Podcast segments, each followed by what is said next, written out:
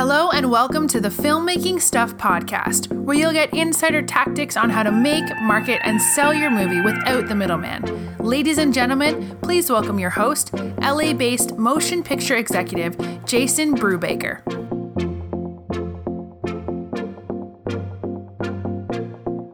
Hey filmmakers, Jason Brubaker with Filmmaking Stuff. Joining us today is the Tom Malloy. You probably know him because him and I do a lot of work together over at Filmmaking Stuff HQ.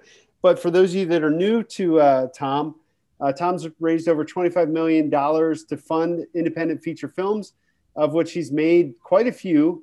And the real question, I guess, for you know, I guess we're summing up here the year 2020, Tom. And I'd love for you to share a year in review in terms of how you were affected with all this craziness. Let's just get right into it. Yes. Well, sticking to film only. We'll keep it film only because, yeah, that's what I can talk about. But, you know, it's, look, the year started at a normal pace. We went to Real Screen. My colleague and myself, Michael Tapia, he's our head of television, and Real Screen is a unscripted TV market. And then I went to Berlin with my colleague, Rob, and this is through my sales company. And so we were there, you know, at those two major markets. And then in Berlin, which was the February 20th to 27th, people were starting to talk about it. Like a couple people, I remember we'd get a few emails back when we're not attending, and they were mainly from China. We're not attending Berlin due to the COVID-19 outbreak. And I think one or two Italian buyers were worried at that time. And after that is obviously when everything hit. Now, I'll disclose here that Berlin 2020 was our worst market ever. And the reason being is that most of the time you make the sales post-market, and right post-market is when everything hit. And I don't think anybody knew what was going to happen at that point. I didn't know what was going to happen. And everybody went, and took a breath, you know, so nobody wanted to buy anything. Nobody wanted to do anything. And it was a strange time. But then around April, May, things started picking up and they started realizing that everybody's watching movies and there was a lack of content. And you can even see it still to this day. You go on iTunes or Apple TV and the movies that are new, it's not really good. I mean, sometimes on the weekend I'd be alone. Let's see what's on. You go, oh, yeah, I missed that when it was in theaters. And you'd watch it. Now the selection is very abysmal, you know, very small movies. Every once in a while you get something. So, but what happened is the more and more content. So it's a total supply and demand thing. We started getting more sales, if you can believe it. So that as it pertains to filmmakers, the kind of whole thing on this, and then I can talk about the virtual market aspect, is that filmmakers had an opportunity and still have an opportunity to fill that hole, so to speak, because productions really stopped. So if you have less content, that makes your content more valuable. Yeah, it's really funny how supply and demand plays into this, right? I learned about that concept, I think, in fifth grade. It's a general economics concept. But if you got a whole bunch of people sitting at home, unable to go really anywhere, mm-hmm. What are they going to do to entertain themselves? Well, they're going to look for content. And it's interesting. I was going to ask you about the sales company in terms of what you were able to do. So it was a pretty good year for you guys.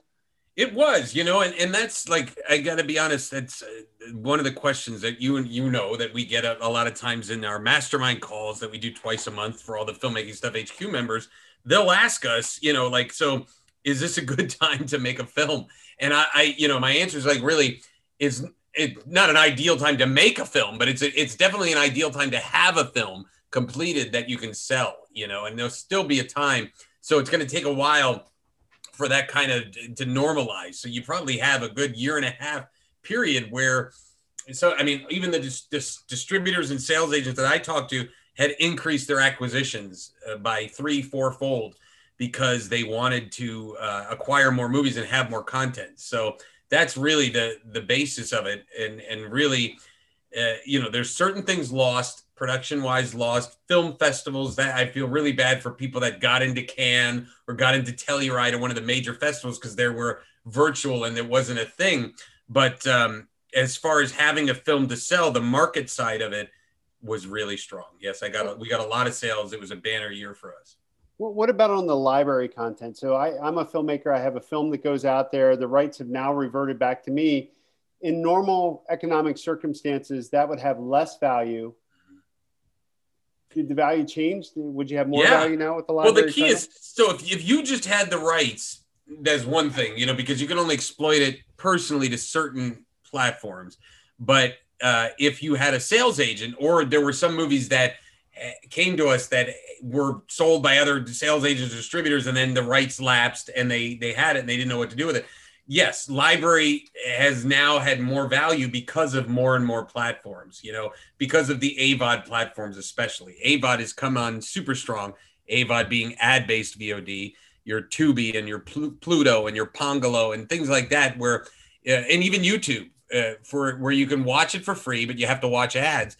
That started generating a ton of content. I mean, one of our biggest providers is an international YouTube service that has 8 to 12 million subscribers on it, and that generates huge revenue. So we put some of our films that hadn't sold in certain territories, we just geo-blocked it, which is blocking that territory. So like if it's sold in UK, it can't be shown in UK. But the places that it didn't sell for these older movies, those titles started really generating revenue. And then how would you say that bled over? Because you were actually able to raise some money and get a big film together. Would you say that this whole COVID thing had something to do with that on a positive note? Or, I mean, how do you work a production in all this craziness? Well, okay. So to be clear about that, that production took place prior to the March, prior to the explosion. Yes. And it was the movie was called Lansky, and it was Harvey Keitel, Sam Worthington, Minka Kelly. And, you know, it's being sold by Voltage Pictures, who did Hurt Locker and Dallas Buyers Club. And so, you know, that film itself, I was able to get in on one of the executive producers on that and bring money to it kind of before things happened. So that doesn't exactly apply. I'm just happy I got a movie in before then. But, you know, what I really did, to give an example, is like I have a film that, you know, I hesitate talking about too much detail because I got a verbal commitment to finance it. I'll talk about it when there's check or the wires in the bank. But let's just say it seems like it's going to happen. The key is, say this guy was ready to go tomorrow. I'd still say, like I told him, let's shoot April, May. Well, I told him April 5th is the starting date, and that might shift to May. And that reason is just, you know, the vaccine will be more spread, and you know, more people will be have the immunization. And so I just think it's a safer time right now. Instead of trying to battle all these COVID restrictions or make a pandemic movie, which every filmmaker I knew made a movie with masks on and stuff like that. And it's like, you know, like I honestly don't think people are going to want to be reminded of it when it's all over, you know? Yeah, that's interesting too. And earlier when you were saying about the movie that you did get funded, or you did, so that was finishing funds for that one? Yeah. I came in, I think the production had almost finished or was just finished. And so it was just to fill a gap in there. So, yeah. And so that also plays into the supply and demand thing you were talking about earlier, though, because now you have almost a fully finished motion picture, and you can get in at a point to help push it over the edge. Yeah. And that's tremendous value to you and them. Mm-hmm. It made tons of sense at that point, because then it's like, okay, now you have something to sell. If you actually have something that's completed and something to sell, you're in a pretty good position right now. And then as far as this other one that you're raising money for, where you have like prospective investor that's showing interest, is it safe to say that most of those folks understand that we're in a global pandemic, and there may be a delay or two when it comes to getting these things into production? Yeah, I mean, they have to understand that. And you know, there's just a lot of restrictions in place, like, you know, that you may or may not want to deal with. There was a viral post that went around YouTube, and, you know, not getting whatever political or belief you have about the virus, but some woman was pointing to a film set, and because she owned a small restaurant, and her restaurant was shut down, but the film set, she's showing like they're going and they're eating every day on the film set. And though I'm sure a lot of people saw that post and was like, yeah, screw filmmakers. The filmmaker, I think I saw Dean Devlin, who's Electric Pictures, and the person I know, and wrote a thing about it. And it was like, one, they were getting tested literally daily. Two, everybody had masks on the set. Three, there was a complete social distancing rule. So it's like, this is a contained unit of people getting tested daily and following all the guidelines. yes, of course they're allowed to go and continue. Versus your business, your small restaurant, you don't know who the hell's coming in. The second they're coming in, they're taking off their masks as soon as they sit down. And it's like, there's no control there. So you can't point to that and be like, oh, they got to do it. No, there's so much controls on the film set. Quarantine. Oh, and also forgot to add, they had to, everybody had to quarantine for 2 weeks before it started and 2 weeks after it ended. You know what I mean? So it's like, there's just so much control there. So you have to, as a filmmaker, go, do I want to have to deal with that right now? Or do I want to try to push until it's a little bit better? If there's a way to push without losing your investment, I would say do that. You know, push it, play it a little bit safe there. It's funny you bring that up though too, because, you know, obviously I'm sure everybody's heard the whole Tom Cruise rant, you know, when he was running his production, and it was the same sort of thing, like COVID safety protocol and the importance of that. Mm-hmm. Yeah. And, you know, I'm sure they were following it mostly. And then he just flipped out. And I don't quite agree with the way he handled that. But it's like, I could see it probably comes from stress, and it probably comes from he really had the desire to pull off a big movie during this time to show everybody else he could do it for the health of the industry. So his intentions. Yeah, that's what I was going to say. It's not just for him, for the health of the industry. Because he could have he could have taken them aside and talked to them sternly instead of flipping the F out. You know what I mean? But so that being said, I understand 100% where he's coming from, because there were people that were losing their money. If you were only in production, it was a tough year for people. Thank God, in sales and, and distribution. So. Yeah. And, okay. So that kind of brings us to hopefully, I'm very optimistic. I think the future ahead's going to be much better than what we just experienced. But what's your prediction? Well, you know, first off, that we had this change over to virtual markets, you know, and that's got to be one of the number one questions that we get. I mean, through emails, through Filmmaking Stuff, through our membership site, you know, the people that talk to us about, you know, what's this virtual market? Because markets are the best place to sell your film. And so I'll just say, let me address those for a second and say this, that the virtual markets, if you can do the same steps that you took for an actual physical market, which is set up your meetings in advance, then get the meetings and take it on Zoom, you're not losing that much, you know, and honestly, you're saving money because you're not flying to France or Berlin or even Santa Monica if you don't live in Los Angeles. So any of those places, there's some savings on money there. And it's never going to be as great as face-to-face, but there's definitely value. And you can, and people are a lot more apt to take Zoom meetings, and maybe even some bigger up people are more accessible via Zoom than they weren't when they had to carve time, or they had to go somewhere for a meeting and they had to show up. So maybe they're a little bit more accessible. So the key there is that's going to extend a little bit for a while. Obviously, Berlin is virtual. Cannes, the verdict is out. It depends on how the vaccine spreads. Cannes is normally in May.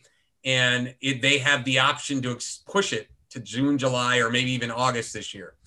I will make a prediction that AFM will be live this year, which would be November. So by November, I believe AFM will be. There'll probably be people wearing masks, but it'll be a live event, I think, at that time. So that's my prediction and goal. So then it's back to normal. So I'll say this. In the grand scheme of things going into the new year, you have to look at it and say, push your production just a little bit longer and see how it plays out, as long as you don't lose investment. But understand that if you can get a completed film, you still have that value period. I'd say for all of 2021, that's the best time to sell your film prior to everything getting back to normal, because there's still a lack of content. Well, listen, man, I appreciate you coming by, giving the update. I'm sure that's helpful to a lot of people out there, frankly, all around the world that listen to this podcast. But, you know, it's, in a way, this has been kind of an interesting year too, because we're not experiencing this, you know, in an isolated way. We're all in this together. And I think in a sense, in the filmmaking community, that's even made us a little bit closer. I know you've talked about our mastermind a little bit throughout this conversation.